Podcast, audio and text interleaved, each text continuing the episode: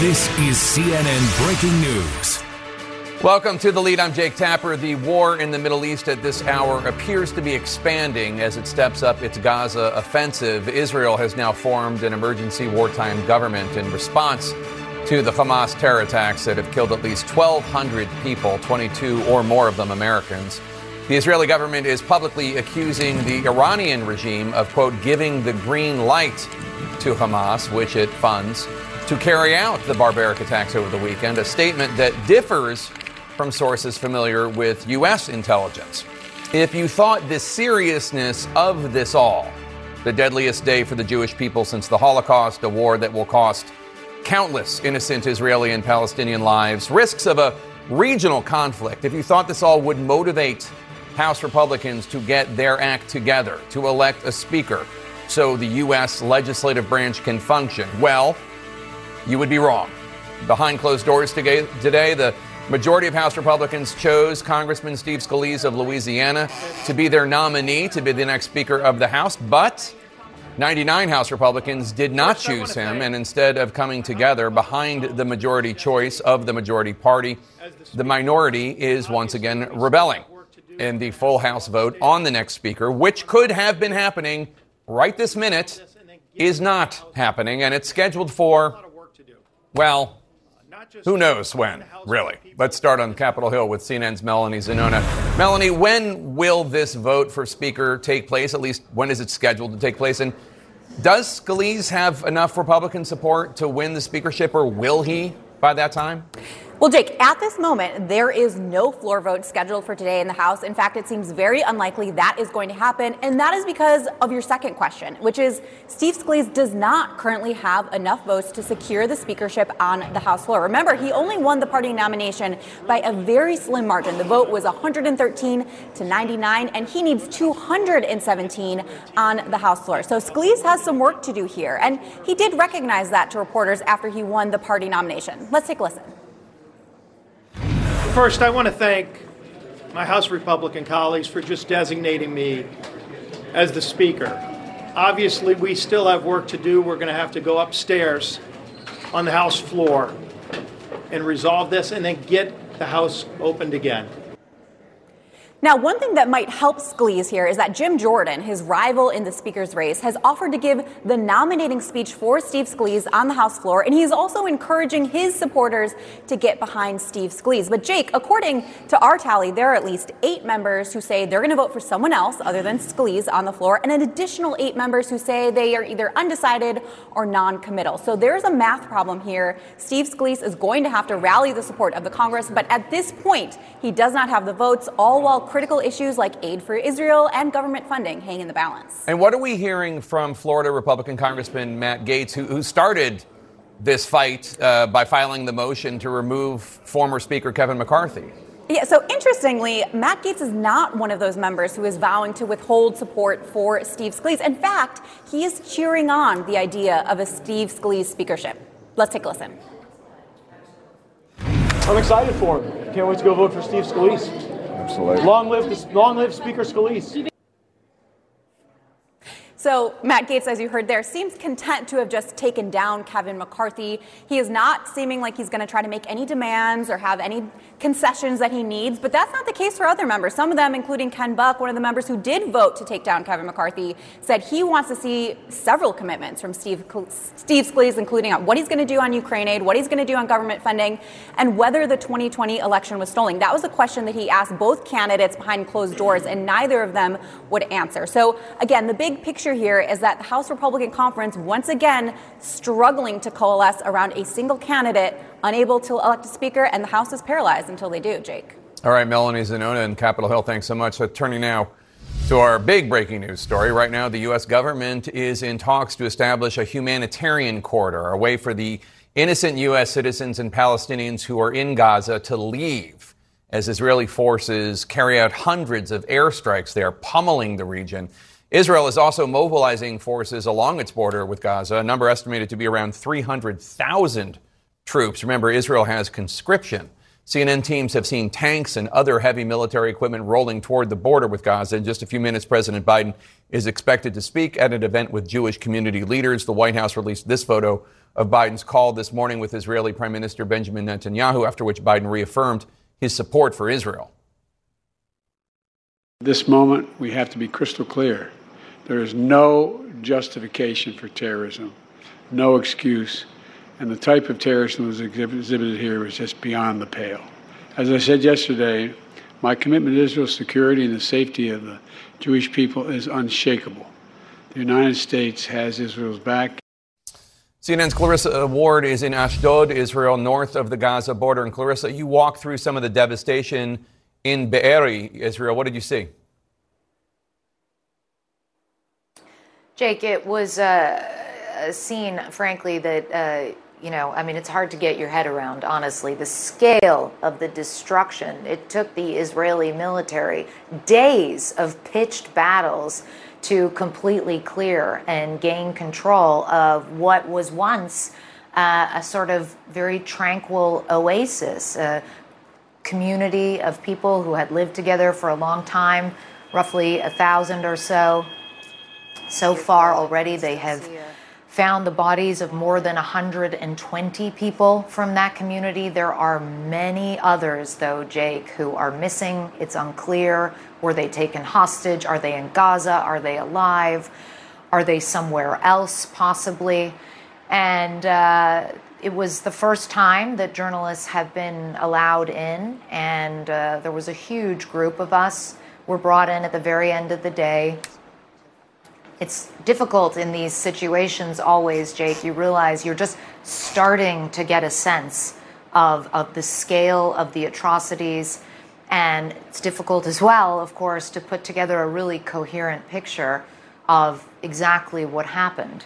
What is clear is that there was an enormous amount of bloodshed. You can see blood all over the place. You can see the extent of the, the firepower that was required to try to take it back. You can see where fires were started um, by the militants as they basically went through door to door, executing people, abducting them. We spoke to one uh, resident who has lived there for 30 years. His eight year old daughter the first thought he had was his daughter who had gone to her friend's house for a sleepover, and she never came back. He was lucky to be rescued, but his eight year old daughter is among those more than 120 dead. And so you're really talking about the kind of the kind of loss and the kind of destruction and the kind of hatred um, that honestly is is is difficult to process, is difficult to understand. There will obviously be a lot of questions to be asked about how this happened and what exactly happened and putting together a timeline and, and, and trying to really thoroughly understand the whole anatomy uh, of this massacre. But uh, make no mistake about it, Jake, it, it was a massacre and, and, and a horrific one. Clarissa, you, um, you visited war zones around the world um, and, and bloodshed and war is always horrible wherever it is. How does this scene of this particular massacre, these attacks on civilians, not accidental killing of civilians, uh, not collateral damage, but targeted slaughter of children and grandparents and women. How does this compare to other scenes that you have experienced? I think it's always very difficult to compare, but I will say that there is something so shocking and horrifying about the intimacy of these killings. Right. It's not that one is morally better or worse, but these killings were done eye to eye. These fighters could see who they were killing. They could see that they were civilians. This wasn't a drone strike. Again, I'm not saying that a drone strike is, is morally superior in any way, shape, or form. Right. I'm just saying that the psychological impact of seeing that up close killing or the aftermath of it, it is very shocking. And, and it is not unusual. Sadly, we have seen it in Ukraine. We saw it in Bucha, for example but it is something that even after doing this job for nearly 20 years, Jake, you never, ever get used to. And obviously, the terrorists of Hamas are, are the ones responsible, and, and, they, and they alone shoulder the blame. But I have seen uh, video uh, from Israel of citizens either speaking to camera on Israeli TV or confronting members of the Israeli cabinet, yelling at them, uh, holding them responsible for the inadequate uh, military readiness, the delayed response.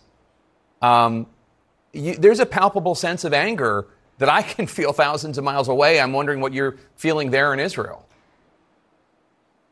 There, there absolutely is, Jake. And we actually put this to the general, the major general who was showing these journalists around. How did it take so long?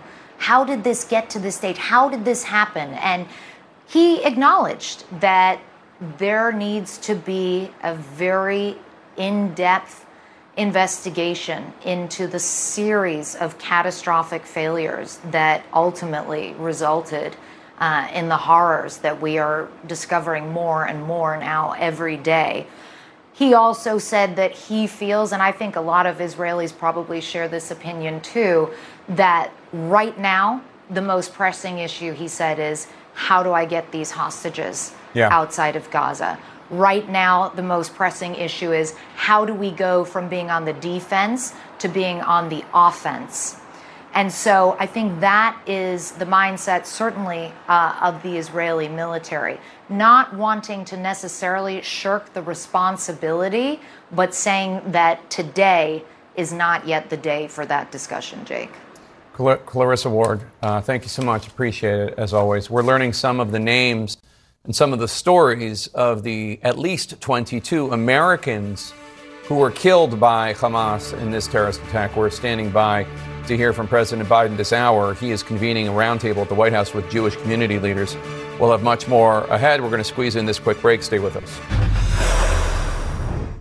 You are seeing images of some of the Americans that we know were murdered in that brutal Hamas terrorist attack uh, in Israel over the weekend. Today, we learned that that list is growing. At least 22 U.S. citizens were killed by Hamas according to a State Department official. An estimated 17 Americans remain missing, whereabouts unknown. CNN's Erica Hill details now what we are learning about those Americans who were killed.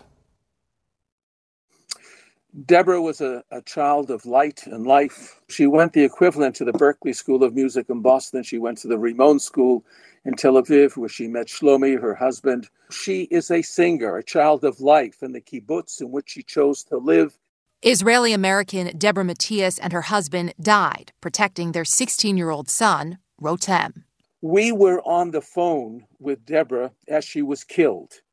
We were on the phone the entire day with our son, our grandson Rotem, as he lay first under her body and then found a place to escape under a blanket in, the, in a laundry. Chaim Katzman, a musician, DJ, and community volunteer, is being remembered as a brilliant academic by his sibling.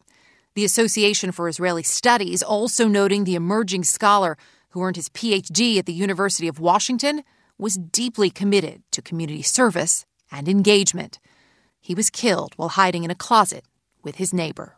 He absorbed all the bullets um, into his body. And when I went out, I saw him. He was a wonderful person. He was a talented person. He was a funny person. He was a he was someone who wanted to live. His name is Chaim. Chaim in Hebrew is life. That's the meaning of his name. And he gave life to this planet because he saved me and I was able to save two kids. IDF Sergeant Roe Weiser's mother says her son always had a smile on his face. When his base was overrun by Hamas terrorists, she tells CNN Roe diverted their attention. The 21 year old, quote, died as he lived by putting others first. Because of his bravery, at least 12 other soldiers are alive today. New Jersey born Itai Glisko, also in the IDF, was covering a friend's shift when the attack came.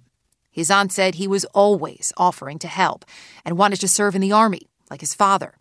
The family is devastated. Itai Glisko was just 20 years old. Danielle Ben Senior was working at the Nova Music Festival. Born in California, she worked as a medic and had also served in the IDF. Danielle last spoke with her father Friday night. My heart, it's on the floor. She's everything for me. Without her, there is no value for life. On Wednesday, Jacob's worst fears were confirmed when he was told his 34 year old daughter had been murdered. Every day we get new information. I do expect that, unfortunately, that the list of Americans who are confirmed dead will rise today. Erica Hill, CNN, New York. And our thanks to Erica Hill for that report. Our next guest attended the Nova Music Festival on Saturday, where Hamas killed at least 260 people. 25 year old Lee Sassi hid for several hours after the attack began.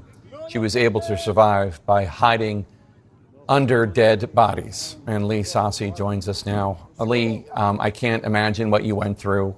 I can't imagine any of it.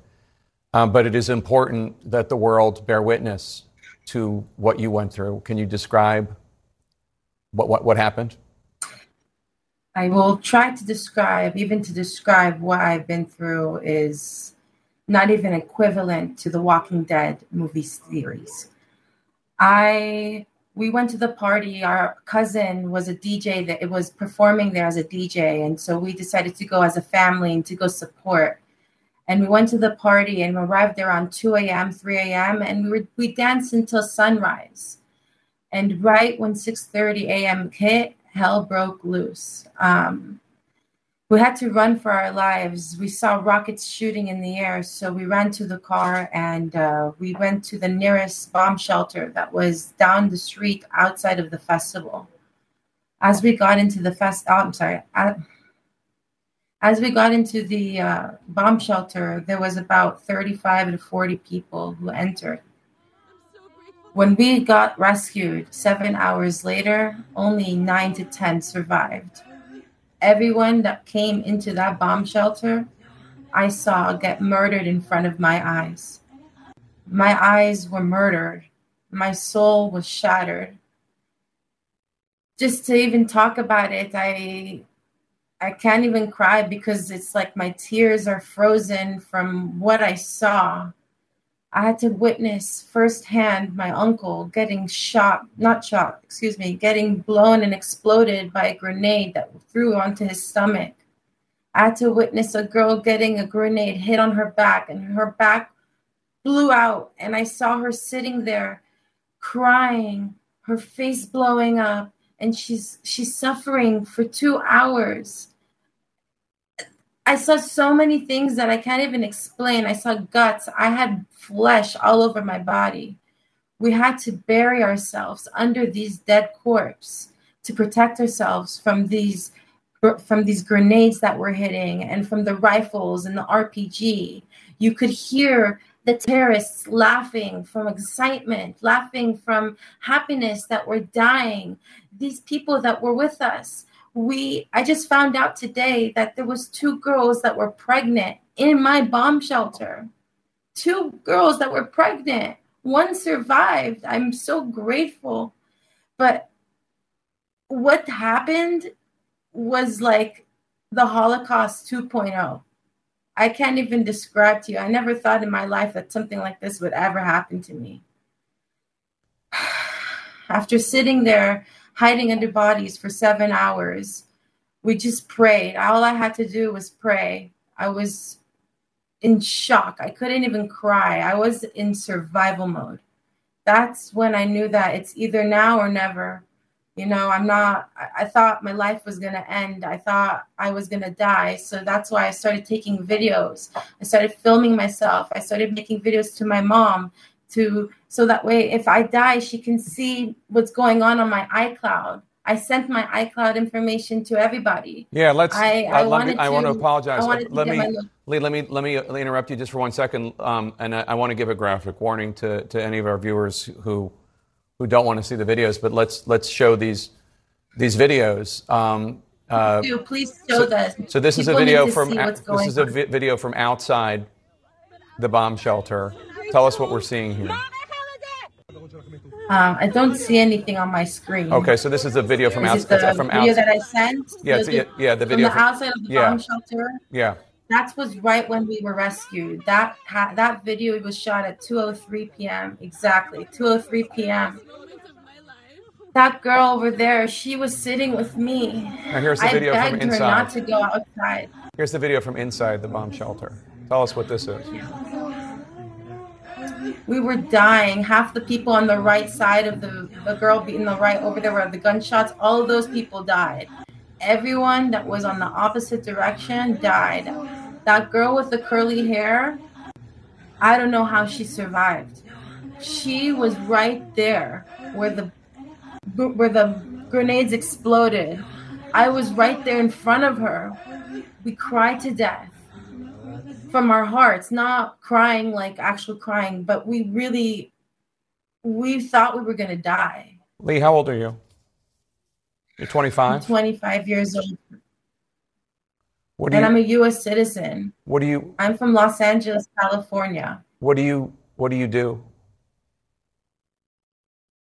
You know, I I was I'm not working right now. Yeah. Right now, I decided you know, I can't work. Yeah, I think you can take some right now off. i'm not doing anything like I, I can't i can't focus right now i used to work with my uncle running a company but i can't do that can't do that right now Um, so about 30 people went into that bomb shelter and they they fired guns into it and they threw grenades into the bomb shelter. And maybe eight, they or, were eight or firing nine, rifles and rpgs maybe eight or nine people came out. Is that what is that what you estimate? Right. And um, i can't even describe what i went through. I still can't believe that i'm alive but i'm so grateful. All i did was pray to god and i sent my location to everybody that i knew in israel to all my family. And all I had to do was hope that someone was going to come and get us. I really thought that I was going to die. I don't know how I'm here today. I Oh. really I went to my cousin's funeral today and he died in a separate bomb shelter and seeing him being put to the bottom of the ground what was his name? it's like I need to be there. Like I don't know how I'm here on the ground looking at just the smell, the smell that I smelled on him. It just gave me backflash of what I was smelling, and I didn't understand what the smell was until I went and I actually saw his corpse. Not his corpse, because they wrap his body with a talit. Yeah. It's different in the Jewish religion. So I could smell his body because he was shot to death. In fact, there's a video of him being shot to death. What was his name? Him running outside of the shelter and he's getting shot to death by seven terrorists. Lee, what was his name? Lidor Levy. How old was he? I don't know. I think he was 28, 29. He was young. His girlfriend was with him in the bomb shelter. She was four months pregnant. That's my cousin, Nitzan. I'm so sorry this happened I, to you, I, but I'm so glad that you survived and that you could tell the story. Thank you so much for letting me be here and to speak. I'm still in shock and Yeah, I can't believe what I'm saying, yeah. but I can't believe what you're saying. I really too. hope people hear my story and I hope people see the videos and see what what we've been through. Yeah, The people that survived with us can't even speak. They're like they're not eating, they're not sleeping. I'm trying to contact everybody. yeah. I don't know how I'm here on camera in front of thousands, millions of people watching me. I don't know how I'm here spreading my story, but I have to. I'm an American citizen. This is horrible. This could happen to anybody. This could happen to anybody in all over the world that wanted to come to this festival. It was a rave. There was the DJs that came to this rave were from all over the world. Look at the plate, look at the lineup. They were DJs from Nepal, DJ from Brazil, Mexico. We had so many loss, so many losses that day, It's- and babies were killed. It's madness. This festival was located down the road where they went and mass murdered families and babies. I know. Lee. And kids and raped people in front of their friends, raped women and, and kidnapped them to to Gaza. I know. Free pa- yeah, I'm not gonna say anything, sorry. Lee, thank you for joining us and thank you for bearing witness. And uh, I don't know what else to say. Thank you for joining us today. We really appreciate it. Thank you so much for having me. I appreciate it too. And we'll uh, we'll be right back. This podcast is supported by Sleep Number. Quality sleep is essential. That's why the Sleep Number Smart Bed is designed for your ever-evolving sleep needs, so you can choose what's right for each of you whenever you like. Need a bed that's firmer or softer on either side? Helps you sleep at a comfortable temperature. Quiets their snores? Sleep Number does that. Only Sleep Number smart beds let you each choose your ideal comfort and support, your sleep number setting. Sleep Number smart beds learn how you sleep and provide personalized insights to help you sleep better. All Sleep Number smart beds feature cooling, pressure relieving comfort layers for soothing sleep throughout the night. Temperature balancing bedding is designed to move heat and moisture away when you're hot. When you're cool, they hold their energy to help warm you. Sleep better together. JD Power ranks Sleep Number number 1 in customer satisfaction with mattresses purchased in store and now save 50% on Sleep Number limited edition smart beds for a limited time. For JD Power 2023 award information, visit jdpower.com/awards. Only at Sleep Number stores or sleepnumber.com. Welcome back. Uh, President Biden is about to speak now at a roundtable with Jewish community leaders uh, at the White House. This obviously comes after the horrific uh, Hamas attack uh, on, over the weekend in Israel, uh, the deadliest day for the Jewish people since the Holocaust. Um, he's being introduced by the second gentleman, the husband of um, Vice President Kamala Harris. Here's it's Doug Emhoff. Um, let's listen in. And to make sure that hate has no safe harbor in America and the world.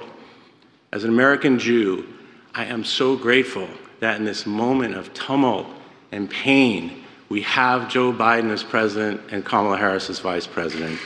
It is now my honor to introduce a true advocate for the Jewish community. Please join me in welcoming President Joe Biden.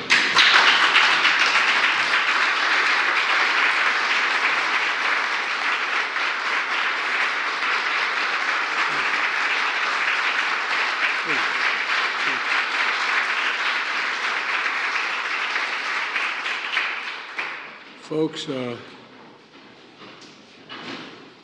I came first of all to say thank you. Thank you to all of you in this room. You've not only cared, but you've, uh, you've been breaking your neck the last couple years to deal with this overall issue of anti Semitism. And I know many of you are personally impacted by what's happened in Israel. There are thousands of dual citizens maybe some of your relatives that are there. And Doug, I want to thank you for all the work you've done on behalf of our administration to combat anti Semitism. and uh, I apologize, I've been on the phone around the clock with our friends around the world, quite frankly, discussing what's going on in Israel. And, uh, and uh, I want you to know that uh, I want to thank you as well for uh, all of you as well for working uh, the work you're doing to bring comfort and in this moment of grief for those who are grieving as well. And, uh, and you'll read this weekend in synagogue, the Torah teaches us that God made stars to, quote, give light on the earth and separate light from darkness. Give light on the earth and separate light from darkness. You know, uh, it's been hard to find that light during the darkness of these past few days. Uh, when terrorist groups like Hamas uh, brought not only terror, but sheer evil, sheer evil to the world, evil that echoes the worst and matches, in some cases, exceeds the worst atrocities of ISIS. More than 1,000 civilians slaughtered in Israel.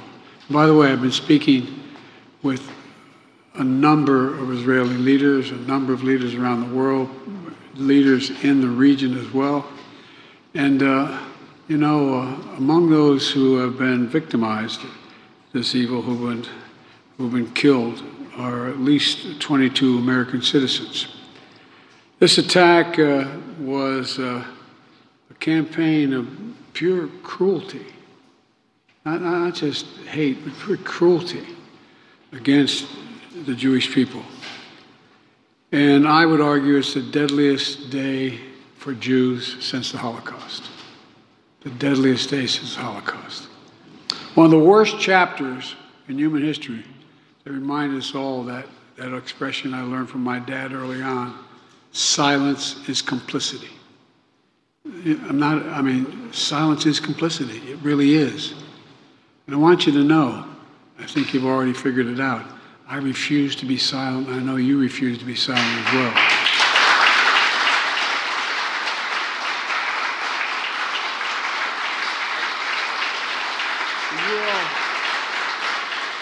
I know you're here with my senior staff. You all represent a voice that America has to hear. America's not can't be silent. You know, uh, we not only reject terrorism, but uh, it goes beyond that It goes beyond rejecting terrorism. You know, I spoke with uh, Prime Minister Netanyahu for I don't know how many times, but this, again this morning.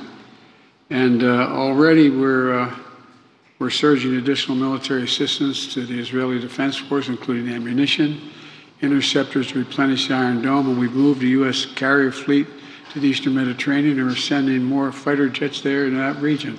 And made it clear, made it clear to the Iranians be careful. We want to make it real clear. We're working on every aspect of the hostage crisis in Israel, including deploying experts to advise and assist with recovery efforts. Now, the press is going to shout to me, and many of you are, that, you know, what are you doing to bring these, get these folks home? If I told you, I wouldn't be able to get them home. Folks, there's a lot we're doing a lot we're doing. I have not given up hope of bringing these folks home. But the idea that I'm going to stand here before you and tell you what I'm doing is bizarre. So I hope you understand how bizarre I think it would be to try to answer that question. In the days ahead, we're going to continue to work closely with our partners in Israel and around the world to ensure Israel has what it needs to defend its citizens, its cities, and to respond to these attacks. As I said yesterday, my commitment to Israel's security and the safety of the Jewish people is unshakable. The United States has Israel's back, and I have yours as well, both at home and abroad. You know, you can see the pain in some of your faces I walked into this room. You okay? All right, we're going to break away from uh, President Biden speaking with Jewish community uh, leader groups. He was reaffirming his commitment uh, to the Jewish community and saying uh, that the United States and Israel uh, had an unshakable bond. Coming up, new CNN reporting raising questions uh, about whether Iran played a role in the attacks by Hamas. A senior Israeli official says Iran was not only aware of the operation, but effectively gave the green light for the attacks. But U.S. intelligence contradicts that. U.S. intelligence suggests Saturday's attack caught senior Iranian government officials uh, by surprise. Uh, CNN's Matthew Chance is in Tel Aviv, Israel. Oren Liebermann is at the Pentagon. Uh, let's start with you, uh, Matthew. First, to you, this is a this is a change today from Israeli intelligence suggesting the extent to which Iran was possibly involved. Yeah, well, well, this is a, a, briefing I got from a senior Israeli official who is familiar with the latest Israeli intelligence. Um, and to be clear, you know, there's a lot of overlap between what the Israelis say uh, the involvement Iran was or is and what the United States says. Well, you know, obviously, Iran is well known to be uh, a funder for a long time, uh, uh, a trainer of Hamas militants, and a political supporter of Hamas as well. There's, there's complete agreement on that. But where there's a slight bit of difference, a bit of light between the, the two uh, countries' assessments, I think, is, that uh, this Israeli official is saying that, you know, look, uh, Iran may have not known about the timing, the exact timing of this Hamas operation that led to so many Israeli deaths. It may not have anticipated the consequences would be so great, but it was aware, as far as he is concerned, this Israeli official is concerned, um, uh, that the operation was, was being planned and that was going to go ahead at some point. Now, that's different, is my understanding, from what the US is saying, which is that this, this whole operation surprised Iranian officials, according to uh, US intelligence. And it doesn't go so far as to say, well, look, Iran orchestrated this whole thing from top to bottom, but it, it's somewhere uh, in the middle, uh, Jake. What is uh, leading U.S. intelligence to suggest uh, Iran did not know, in fact, was surprised uh, when the terrorist attack was launched? So, multiple U.S. officials familiar with the intelligence and a briefing give, g- given to Congress say the intel suggests, and suggests is an important word here at this point, we'll come back to that in a second, but suggests that senior Iranian government officials were surprised by the attack. And that surprise is leading the U.S. to lean towards the conclusion, an early conclusion, but the conclusion that Iran was not directly involved with the planning or the preparations for this attack. Now, those officials caution that, yes, of course, Iran has backed Hamas for years and provided them with the finance, the training, much of the equipment, the military technology that would be necessary in such an attack. But again, the intel does not paint a direct line from Iran to this attack, and that's what the U.S. is looking at right now. But it is worth noting, of course, that this is early intel, and the U.S. and Israel are, are of course, going back through all of the intel they have and trying to figure out how they missed this and if there were signs leading up to this, as well as looking at current intel to see if there's any lines of communication. So there still is a lot to go through. But based on the early intelligence that U.S. officials are looking at, there is no direct evidence linking Iran to this attack in terms of knowing about it or having prepped it or, or giving a, a, an immediate green light there. So, so that is what's leading uh, U.S. officials to lean towards the conclusion that it was a, a, Hamas attack in its planning, in its execution, in the decision on the timing. But I'll, I'll go back to what President Joe Biden just said to, to, underscore the link still that exists between Iran and Hamas, whether or not it was direct to this attack or not. But when Biden spoke, he specifically said, Iran, quote, be careful. So the link remains there. And that's one of the things the U.S. is watching very closely to see if the fighting that is currently limited to Gaza spreads beyond the region to Iranian, other Iranian proxies, Jake. Yeah, and we should always distinguish uh, between the Iranian regime and the Iranian people. The Iranian regime is funding Hamas. The Iranian people is a whole other, Absolutely. whole other thing. Matthew Chance and Oren Liebermann, thank you so much. Right after a classified briefing on Capitol Hill today, U.S. lawmakers had very different takes on Iran's uh, possible involvement in Hamas's barbaric attack on uh, Israeli citizens. T- take a listen to a Republican member of Congress, then a Democratic member of Congress, just minutes apart. It's clear as day that Iran made this possible, helped them, but yet the administration's in denial. I mean, I, I heard that in there. They're they're not sure of Iran's role. BS. Anybody with a brain knows Iran's behind this. There is, I think, no uh, indications as of right now that Iranian leadership were uh, directly puppeteering this attack. Two military veterans uh, speaking there. Joining us now for a rare joint interview, the top Republican, the chairman, and the top Democrat, uh, the ranking member on the House Intelligence Committee, Republican Chairman Mike Turner from Ohio, and Democratic ranking member Jim Himes of Connecticut. Uh, good to have both of you. Uh, thank you so much. We always appreciate the bipartisan interview. Uh, Chairman Turner, uh, I have to take care of some business first because obviously it is actually an issue of national security right now as to whether or not Congress has a functioning body. Uh, and I want to check in with you on this speaker vote. are you happy with the prospect of a Speaker Scalise? Well, there's a lot of work that needs to be done. We came out of our conference with 110 votes for Steve Scalise that he can take to the House floor. He needs 217. At this point, he's working to try to, to communicate how he can bring the conference together. There are a lot of members who are undecided. I'm one of them. There are those that are absolutely opposed. And he's going to have to make the case as to how he can pull the conference together after what has been really a traumatic time and chaos on Capitol Hill. Why are you undecided, if I may ask? Well, he came out with 110 votes. He needs 217. He's going to have to, obviously, he's going to have to give us a message or an understanding of how he's going to bridge that gap and make certain that he brings Congress together and not divide the Republican conference more. Uh, that's going to be an important message. I know he's working on it right now. I certainly wish him well. Uh, but uh, you know, there's work to be done to get to 217. All right, back to Israel. Tell our viewers why this there is this disconnect. You think uh, on how Republicans and Democrats are understanding uh, the same pieces of intelligence? Well, I don't, I don't think the gap is very broad here. I mean, because we all know and understand, even in public outside of the intelligence, that Hamas is a franchise of Iran. Uh, they supply them the rockets, the munitions, the training. Your, your reporter was listing all of the things that Iran supplies them.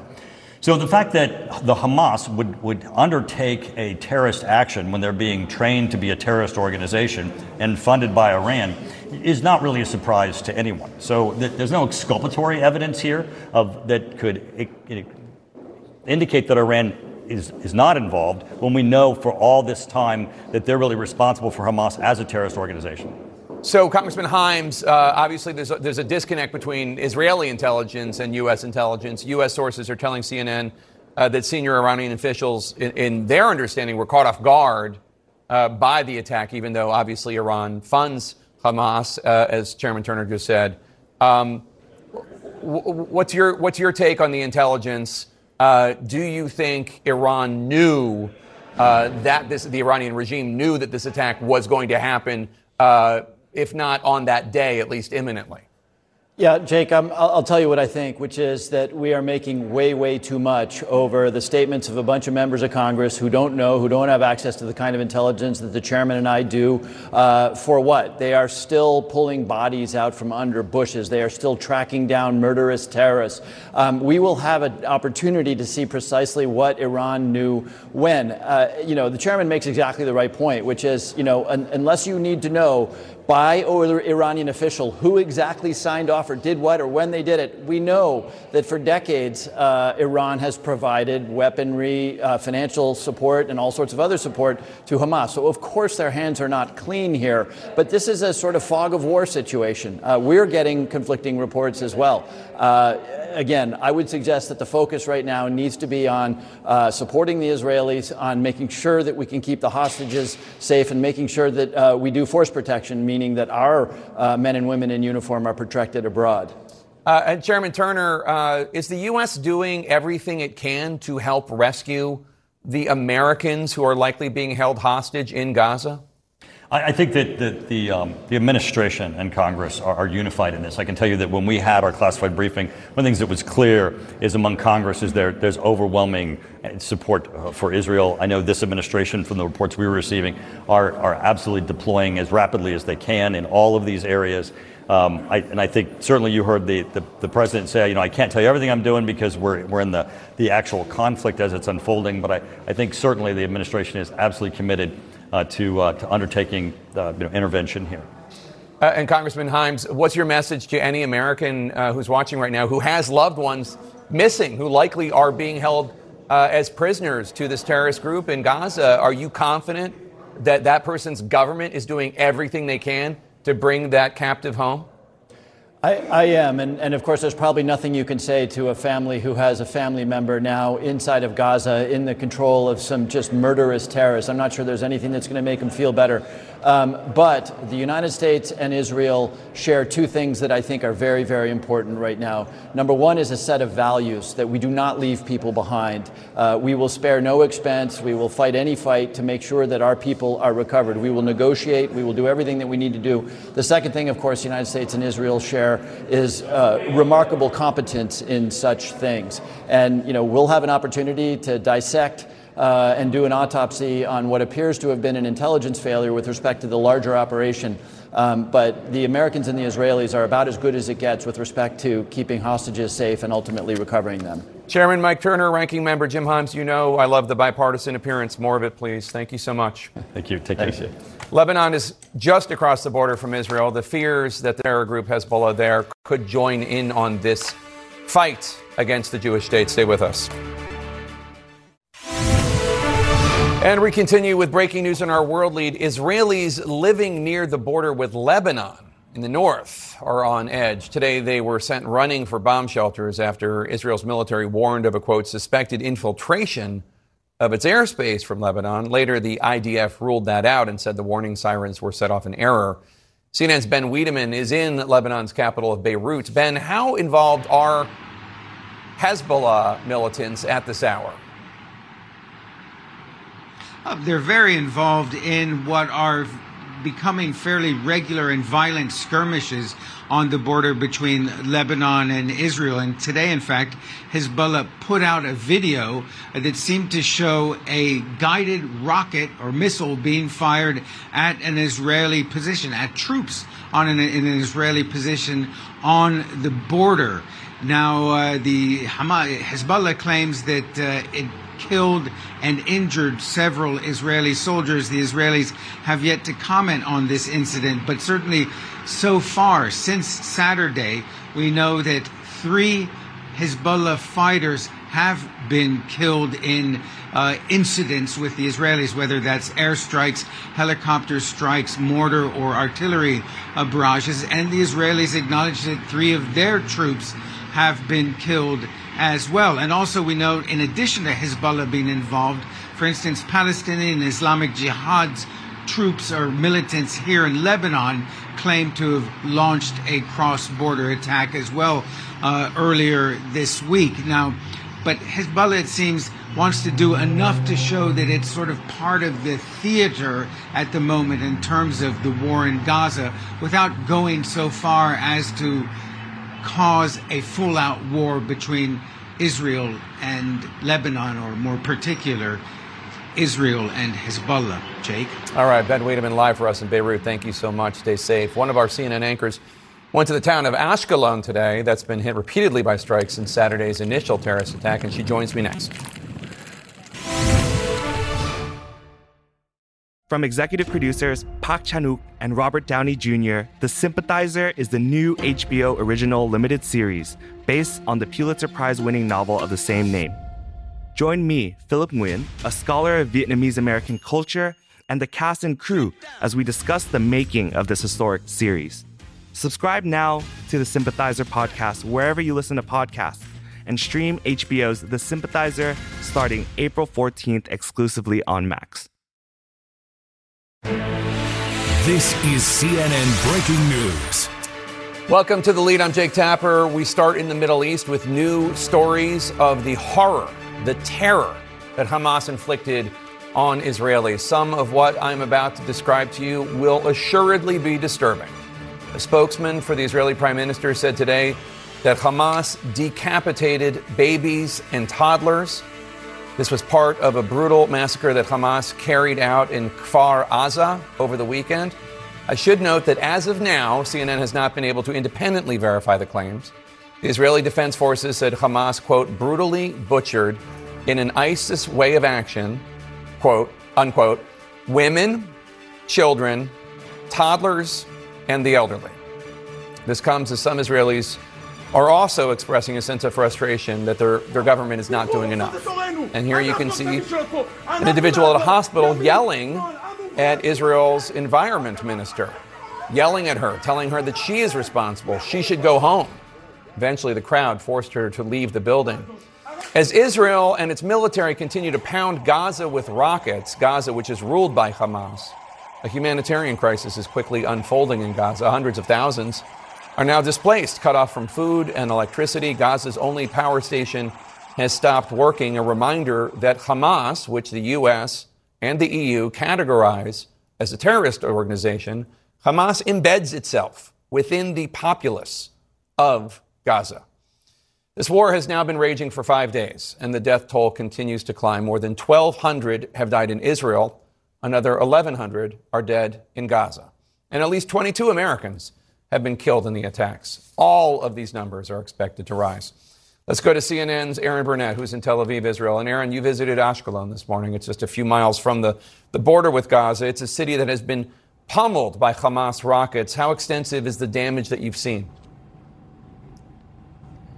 So, you know, Jake, this is a situation where the city is really under, at least what we experienced today, it was pretty pretty much nonstop uh, in terms of incoming rockets. You would hear, obviously, Israeli uh, bombs in Gaza. We would see the smoke. Uh, you could smell it, that acrid, oily smell of war. And uh, then there would be the incoming uh, response out of out of Gaza. And, uh, you know, look, obviously the, the, Iron Dome, as you know, Jake intercepts most of them, but it is the randomness that strikes you. Uh, you saw when they did break through or only partially were taken down by the Iron Dome. Uh, we went to one place, we found it, we talked to some locals, found where to go. An apartment building where people had just been inside. Uh, when we got there, it was still smoking, that horrible smell, uh, and fire uh, was going on. And then as we were there, Sirens go off again. Of course, we go take cover. Even first responders were running to take cover. Actually, Jake, literally in this case, running into the bottom of uh, a burning building uh, to, to, to try to take shelter. Uh, and that's, that's what they're dealing with in Ashkelon. Most businesses uh, were closed, roads very quiet, but yet, as you know, people still in some ways going about their normal life. Uh, and that, that's the juxtaposition that you're seeing. But the Iron Dome, Jake, is what is transforming this. We came to Ashkelon uh, from actually a location a, a little bit south, about three miles from the Gaza border where Israeli forces were massing. We saw there, Jake, uh, um, armored troop carriers. We saw buses of Israeli troops coming and unloading. We saw about 15 bulldozers, uh, obviously, uh, uh, an ominous sign ahead of a possible assault on Gaza. All of that where the Israeli troops were gathering. And at one point when we were there, uh, Jake, there were about you know over the over the space of I, I guess I would say 20 to 30 minutes, maybe 60 rockets that came in literally lighting up that that that dome above us uh, as you could see them coming in. So it's incredibly active, and it is very clear from what we saw that when we talk about these numbers and you talk about all these Israeli forces gathering on the border, they are doing that, and they are there, and they are ready, and they are doing it in plain sight. Jake. Erin Burnett, thank you so much. Appreciate it. Please stay safe. I want to go now to CNN's Nick Robertson in Sderot, which is in southern Israel, just a few miles from the Gaza border. Nick, you've been reporting all day uh, that you're seeing an increased tempo where you are, uh, more explosions, more rockets, more troops. Tell us what's happening this evening. Yeah, and we've seen tank fire as well this evening, Jake. We haven't seen that so far. We know that tanks are down there behind us on that hill of the land that slopes away from here down towards the fence with Gaza, about two miles away. We've heard them maneuvering. We heard them firing tonight. But We've also heard something close to here that we really haven't heard with such in- intensity since we've been here, and that was heavy machine gun fire coming from the hill just over there. It was coming from a small community about a mile and a half away where the Israeli Defense Force found and cornered and neutralized in their parlance uh, three Hamas militants who'd been holding out somewhere in the area. But that gun battle, that exchange of gunfire, heavy machine gun fire, went on, I would say, for a good 10, 15 minutes. Um, there were flares put up towards the end of the battle, I guess, so the troops could see what they were doing, get a better visibility on the enemy. Um, and the Israeli Defense Forces very quickly announcing three Hamas operatives um, uh, killed in that location. Uh, this has been the concern that there'll be more of them around that's why I think we're seeing these high level of foot patrols in this town. But this evening as well, unlike last night, Sderot getting a lot of artillery coming out of Gaza, a lot of intercepts going on here from the Iron Dome. They only have a few seconds to do it because Sderot's so close. Uh, and a lot of Earlier on in the evening, we were hearing a lot of heavy artillery fire, huge explosions in Gaza. But in the tempo of this war, it's taken a downbeat in the past hour or so, and it's relatively quiet.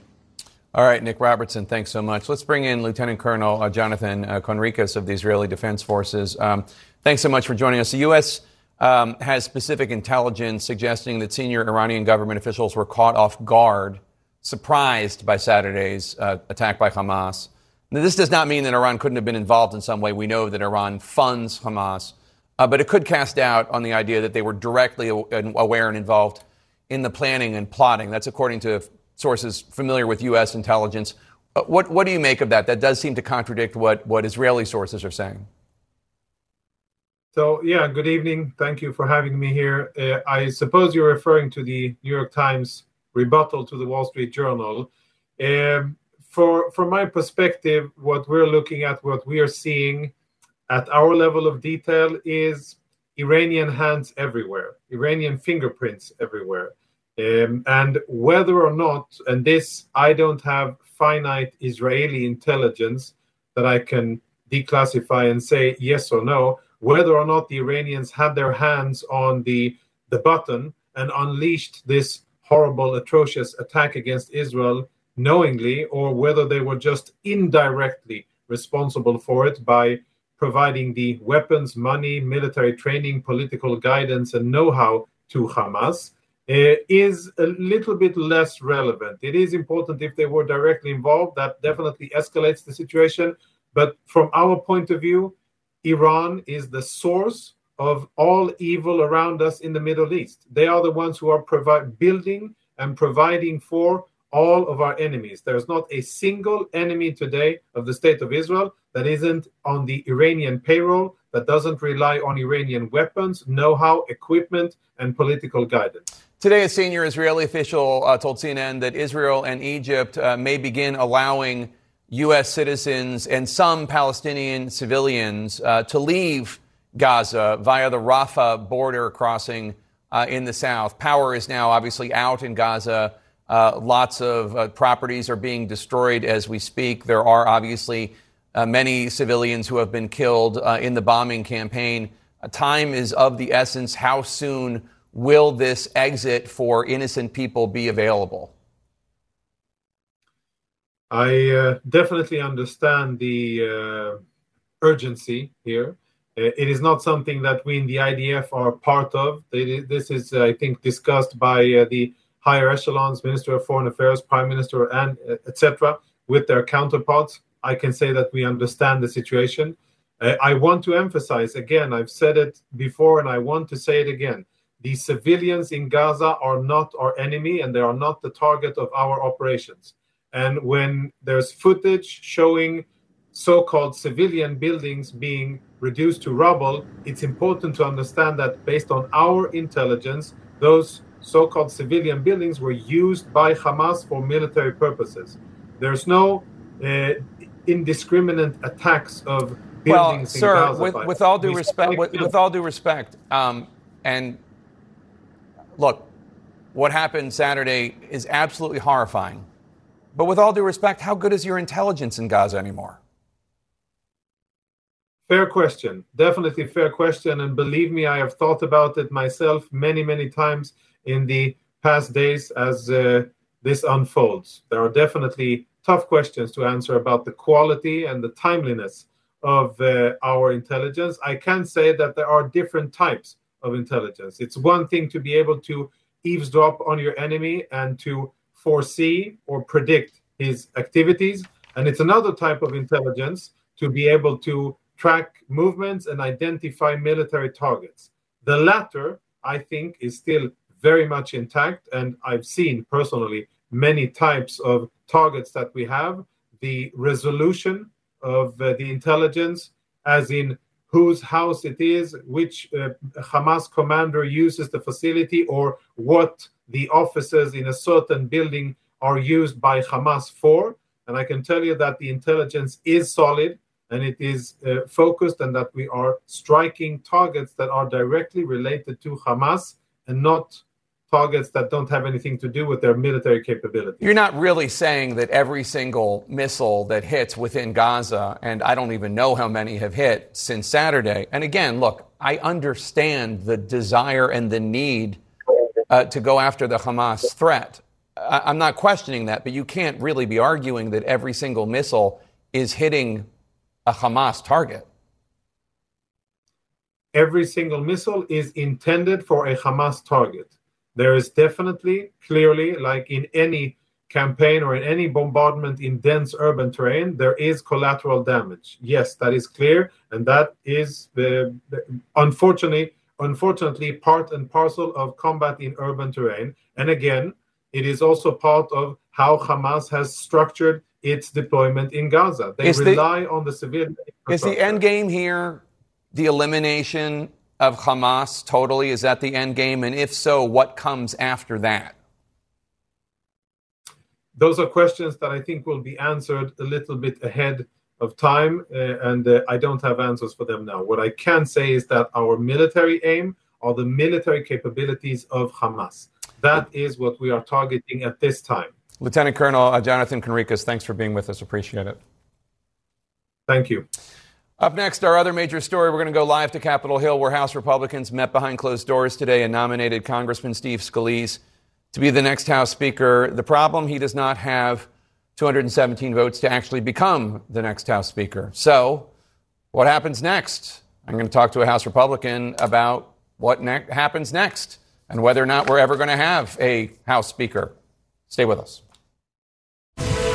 We have much more ahead from the Middle East, but right now we're switching to another major breaking story in our politics lead because we do not have a functioning legislative branch of the government here in the U.S. after a long contentious day on Capitol Hill. Republicans have kind of settled on Representative Steve Scalise as Louisiana as their First, candidate for Speaker of the House. Sorta. Let's quickly get an update from CNN's Manu Raju. Manu, um, so a majority of the conference picked Steve Scalise to be their na- nominee, but it doesn't look like there are 217 votes to actually make him their speaker. Yeah, that's right. In fact, Steve Scalise is far short of the votes he needs to be elected speaker. He was nominated by a majority of the conference. He needed to surpass the 111 vote threshold. He got 113 votes. But in order to get elected to the House, you need 217 votes. And we are told that he is more than a dozen short votes short at the moment. And right now he is meeting be in his office with members individually trying to assuage their concerns. But leaving those meetings, a number of those members are indicating they have concerns, everything ranging from his views to his positions on some key issues, the fact that he's been in the leadership, as well as one member raising concerns about his health, because Steve Scalise now battling blood cancer, though he's treatable and says he's on the mend. There's some concerns about that in the ranks as well. I'm not supporting Steve Scalise. I'll be voting for Jim Jordan. And why is that? Well, uh, Jim Jordan presented a strong plan for us, a detailed plan on how to move forward. We didn't hear that plan from Steve Scalise. It was it was more vague answers. Um, but there's another situation that's very personal to me. You know, I lost my father in 2021 to cancer, and unfortunately, Steve is going through a, a a cancer battle of his own. And, you know, I like Steve Scalise a lot and I like him so much. I would like to see him put his full efforts into defeating that. I'm concerned he doesn't have the votes to get to 218, and so we should probably resolve that before we go to the floor. Now, Thomas Massie left Scalise's office and said that Scalise was down about 20 votes at least, even though both Massey and uh, Marjorie Taylor Greene voted for Jim Jordan behind closed doors. They still plan to at least, Ma- Marjorie Taylor Greene says she'll still vote for Jordan on the floor when that vote comes. Unclear when that vote will happen, Jake, but Jordan plans to vote for Scalise and will nominate him for Speaker, encouraging his supporters to do so as well. The question is, will they actually listen to him? At the moment, some of them are not. All right, Manu Raju, uh, thanks so much. With, with, us now, South Carolina Republican Congresswoman uh, Nancy Mace. Um, you endorsed uh, Jim Jordan, so I'm assuming you voted for Jim Jordan today. If the vote for Speaker were today, would you vote for Steve Scalise? I would not. I plan on voting for Jim Jordan on the floor. Um, I've been very vocal about this over the last couple of days. I personally cannot, in good conscience, vote for someone who attended a white supremacist conference and compared himself to David Duke. I would be doing an enormous disservice to the voters that I represent in South Carolina if I were to do that. So this is a, a reference to in 2002, Scalise spoke before an extremist group founded by uh, David Duke called the European American Unity and Rights Organization. In 2015, when this was first reported, Scalise said it was a, quote, group whose views I wholeheartedly condemn. Uh, it was a mistake I regret, and I emphatically oppose the divisive uh, racial and religious views groups like these hold, unquote. Uh, is this the main reason why other Republicans are concerned about Scalise? I can't believe that Marjorie Taylor Greene would be upset about this? Well, she mentioned his health as a reason that she was not supporting him. There are others that don't understand what the path is moving forward on spending bills or a continuing resolution. There are others with me that have that represent districts that would not support someone who attended those kinds of events in the past. And so, you know, also as a woman, I have grave concerns as a woman in balancing the the you know protecting life and protecting women's rights. And so, we were supposed to have this vote today at 3 p.m. on the floor. That vote has not happened because he does not have the votes. It's the number that I'm seeing is far higher than 12 12 will not be voting for him on the first round. But if we're going to have this, the American people want us to get back to work. Let's have this debate on the floor. Let's move forward. Let's find someone who can bring us all together and let's get back to work. We have a very divided world right now when I see what's happening in Israel. Um, we want someone, I want someone who's going to be a leader and bring our country together. Do you think Jim Jordan is the guy to keep the country together? I mean, Congresswoman Liz Cheney has made it pr- pretty clear that she thinks that he was one of the the main plotters to uh, under, undo the election and push Vice President Pence to try to flip the electoral uh, vote. And Adam Kinzinger said the same. Is he really the unity candidate you're suggesting? Well, I am someone who voted to certify the Electoral College every vote that night on January 6th, and I was a very vocal uh, person who was a- opposed to what happened on January 6th. We're not going to agree on everything. Certainly, with any speaker, that's what this is about. We need to find someone who can bring us together, and if it's not Jim Jordan, then you know who else will it be? And I think there's some other names being tossed around, but my vote will go to him, at least on the first round on the floor. You were asked about the charges uh, and the allegations, I should say, uh, being made about Congressman Jordan uh, when he was an assistant wrestling coach, I believe, at Ohio State University. Uh, this was Sunday, and you said you didn't know anything about it. I assume you've read up have, on it. I have since learned Yeah. a, a little bit more. And again, I mean, this is these these were, uh, I guess, adults. This this is something that should have been adjudicated in a court of law. I don't know that it has been. Um, and again, we can't make decisions based on rumors. We should make them based on facts. I do want to move our country forward. I want a leader that we can trust and who's going to work hard for the American people and can bring, even in some cases, both sides together on different issues. Yeah, I mean, I'll just suggest that there are grown men who today are saying Jim Jordan knew about this uh, doctor who was molesting them and he's a liar and he, he, he shouldn't be speaker. But moving on. I mean, has that been adjudicated in a court of law? Would be my next question. I mean, where is that? But I'm just saying they're yeah. saying they're saying it on the record. But beyond that, moving on, who are some of the consensus candidates if it goes to a third round, fourth round, fifth round? Uh, I've heard Co- Congressman Patrick McHenry's name out there. I've heard uh, Tom Cole or Tom Emmer. Who are some of the other possible uh, individuals who you think maybe could get to 217? Well, I think Jim Jordan is not out of the mix. I've talked to a lot of people who still support him. I've actually talked to Democrats who, who trust him at his word.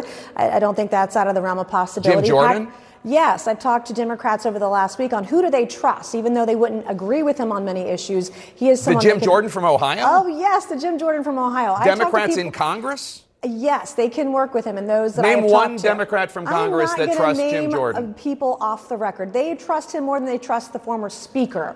In my private conversations with Democrats, I will say that. Um, I will also say that other names that I've heard are Patrick McHenry, like you said, and also Tom Cole. Really, what people want is someone that they can trust and who will be true to their word at the end of the day. Okay. I'm not sure I'm buying the thing about Democrats trusting Jim I talk Jordan. to but- people on both sides of the aisle all the time. Oh, I Jake. believe that. I believe that. I just don't know how much I believe the thing about Democrats trusting Jim Jordan. I'm but, not saying they're going to vote for him. I'm saying they trust him more than they trust the former speaker. well, that's not really a high bar now, is it? Not at all. Congresswoman Nancy Mace of South Carolina, always good to have you on. Thank you so Thank much. Thank you. Back to Israel next, where reservists are being called up to join the fight. What these citizens turning to soldiers mean for the battles ahead. We're on the ground with them next.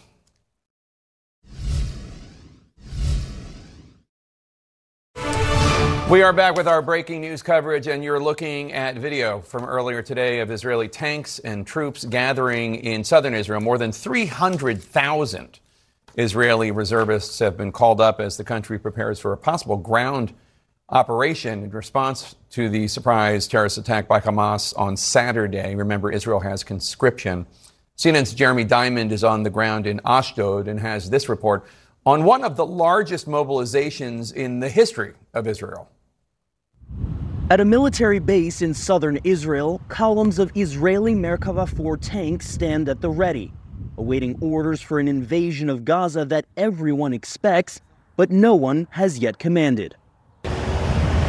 This is a country on a war footing. The Israeli military has called up more than 300,000 reservists. It is one of the largest mobilization efforts in this country's history. And this right here behind me is that mobilization effort in action. You are witnessing thousands of reservists, Israelis from all across the country, coming to this military base in southern Israel to begin to prepare for the next phase of this military campaign. But it's not just the scale that makes this mobilization different. I've been in all the campaigns in the last 30 years. Never, never something like this. For the soldiers converging on this base, the shocking brutality of Hamas's surprise terrorist attacks is still reverberating. Every person in Israel has lost someone. Every person. Been in Amsterdam till till Wednesday morning, uh, till uh, uh, Monday morning, I came here, you know, to enlist to the army and to fight those bastards. It's a very emotional moment. A very emotional moment, yes. When you see children die and keep nothing, it's it's like an animal. It's not. Driving down roads east of the Gaza Strip, preparations for the next phase of Israel's military campaign are everywhere. Trucks loaded with ammunition, armored vehicles, thousands of Israeli soldiers mobilizing, and just seven miles from the Gaza border, this formation of armored personnel carriers. We are about a dozen kilometers from the Gaza border, about six or seven miles, and what we are seeing here are the preparations for what many people in Israel believe is going to happen next, and that is the possibility of a ground invasion. You can see here uh, armored personnel carriers, perhaps nearly two dozen of those as well as trucks, uh, and you see soldiers all here uh, preparing for the next phase of this war. But amid the preparations for tomorrow's battle, today's is still very much alive.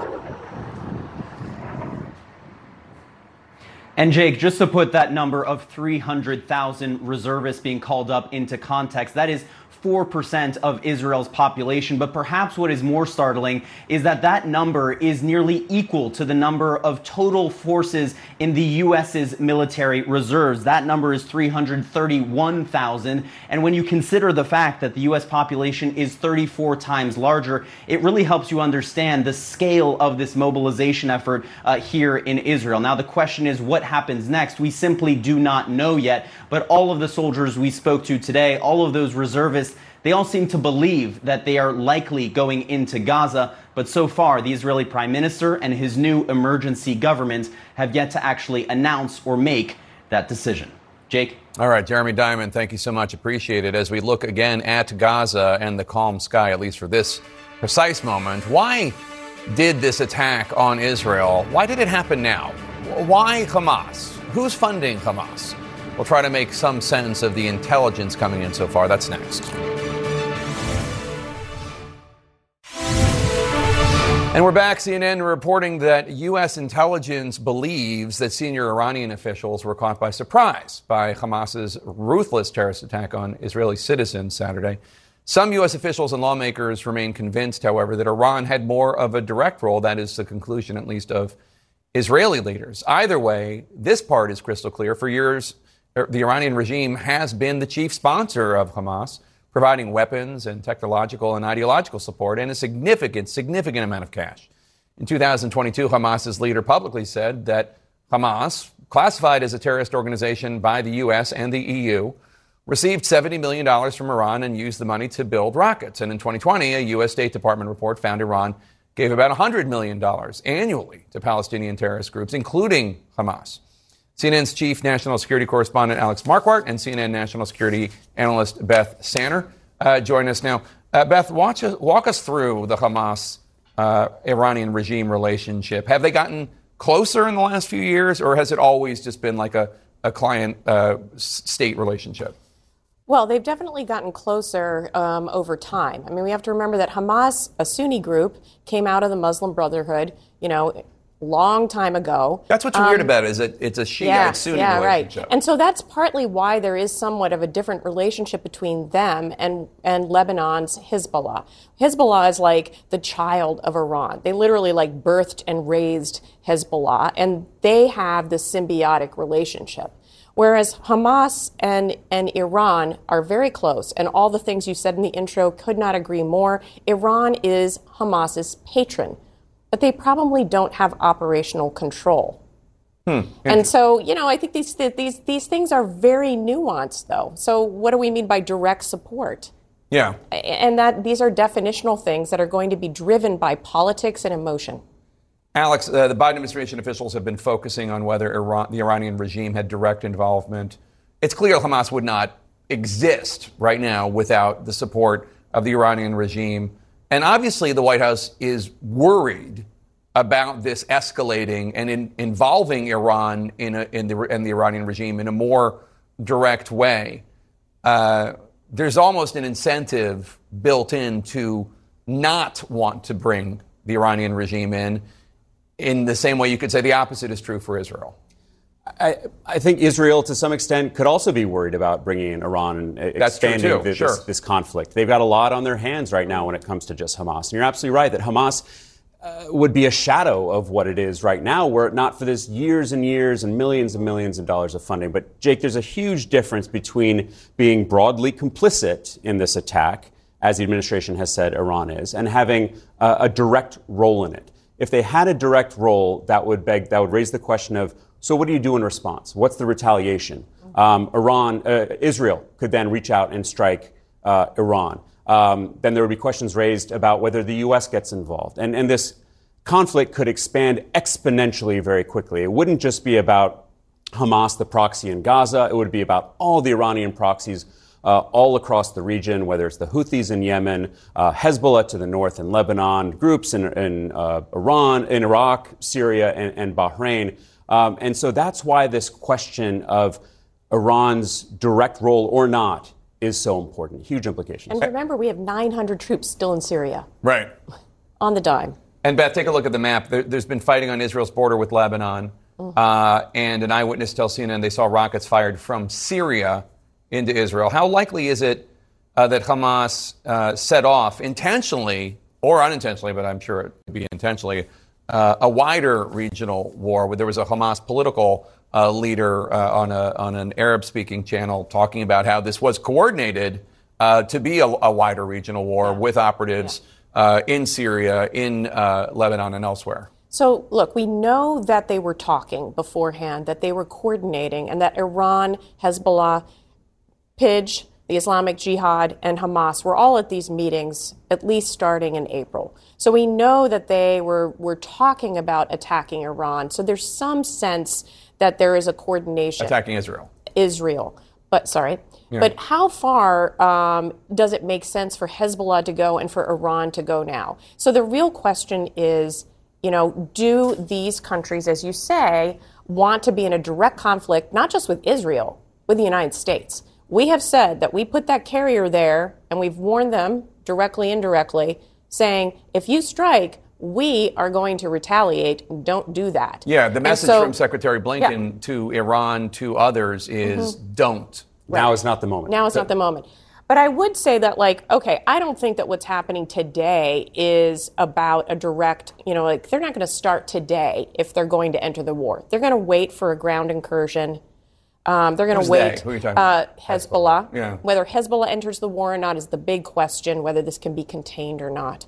And so that is going to depend a lot on what Israeli actions are over the next week. Do they really think that they can wipe Israel off the map? I mean, is that really the goal here? Well, it, it certainly is a stated goal, both by uh, Hamas Hezbollah and, Hamas, and by Hezbollah. And, and, and Beth is absolutely right. But at the same time, there is certainly a need that Hezbollah feels to show that they are doing something. They can't just sit back and do nothing. Even if there is a sense, and there is a sense, Jake, from both American and, and, and foreign sources who we speak with, um, who analyze Hezbollah, that they don't necessarily want to get involved in a full scale war. We have seen a flurry of activity on that northern border. We've seen Hezbollah militants who have been killed by Israel. We've been, seen Israeli air raids. We've seen um, a, a, a, growing presence and warnings uh, mm-hmm. in, in, the north. But there have been these overt and, and more covert uh, signals to Hezbollah do not get involved. Um, we know that the U.S. has reached out to the Lebanese government. We know that the French have reached out to Hezbollah. But as Beth says, if there is an Israeli incursion, then there certainly could be uh, uh, Hezbollah stepping it up. All right. CNN's Alex Marquardt and Beth Sanner, thanks to both of you. What faith leaders are telling people, especially those waiting for word of their loved ones who are still missing. I'm going to talk to a rabbi who was inside a synagogue in Israel when Saturday's attack began. This was the scene over Gaza just a few minutes ago. Israel has stepped up uh, its attacks on what it says are Hamas targets in Gaza. We should note there are also obviously civilians in the Gaza Strip. Uh, Hamas, uh, the IDF says, embeds within the civilian uh, civilians in that Gaza Strip. Uh, the White House says efforts are underway to try to get a uh, escape mechanism for those civilians, both Americans and Palestinians, so they can leave Gaza. My next guest uh, was in a synagogue in Israel when the terrorist attack started on Saturday on the Sabbath. He's a rabbi who has been supported families who are fearing and hearing the worst. Rabbi Michael Miller, uh, thank you so much uh, for joining us. First of all, how are you and your family uh, doing? Is everybody accounted for? Thank you very much, Jay. Thanks for having me on the show. Um, the answer is we're uh, holding on. Um, it's a very tense and, and somber mood right now. And uh, we do have, all of our family members are accounted for, but we, we do have uh, nephews and a niece who are in the Israel Defense Forces, who are in the IDF, uh, and uh, grandnephew, grandniece. Uh, so we're, we're tense, um, but hopeful, very, very hopeful. Today, um, you witnessed uh, folks lining the streets uh, as the family of a soldier who was killed um, took his body to be buried. Tell us about that. Yes, uh, in our neighborhood, uh, tragically, one of uh, the numerous Israeli soldiers who were killed in Saturday's attack uh, was laid to rest. Um, he was killed on Saturday. They couldn't bury him until uh, today, Wednesday, uh, which, as you know, in Jewish law, um, we are buried as quickly as possible once we leave this uh, physical world. Um, but that couldn't take place because there are so many burials that are going on in the country now.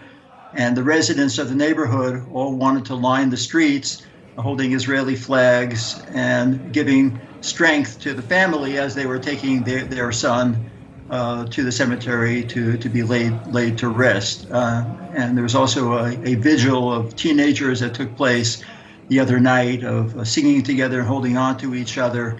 Uh, this, this was a very, very moving experience uh, for me. As, as a rabbi, of course, I've um, conducted many funerals, but um, a, seeing an Israeli, young Israeli soldier, only 21 years old, um, uh, Roe Weiser, being laid to rest was very, very moving. And uh, I kind of put so much into perspective.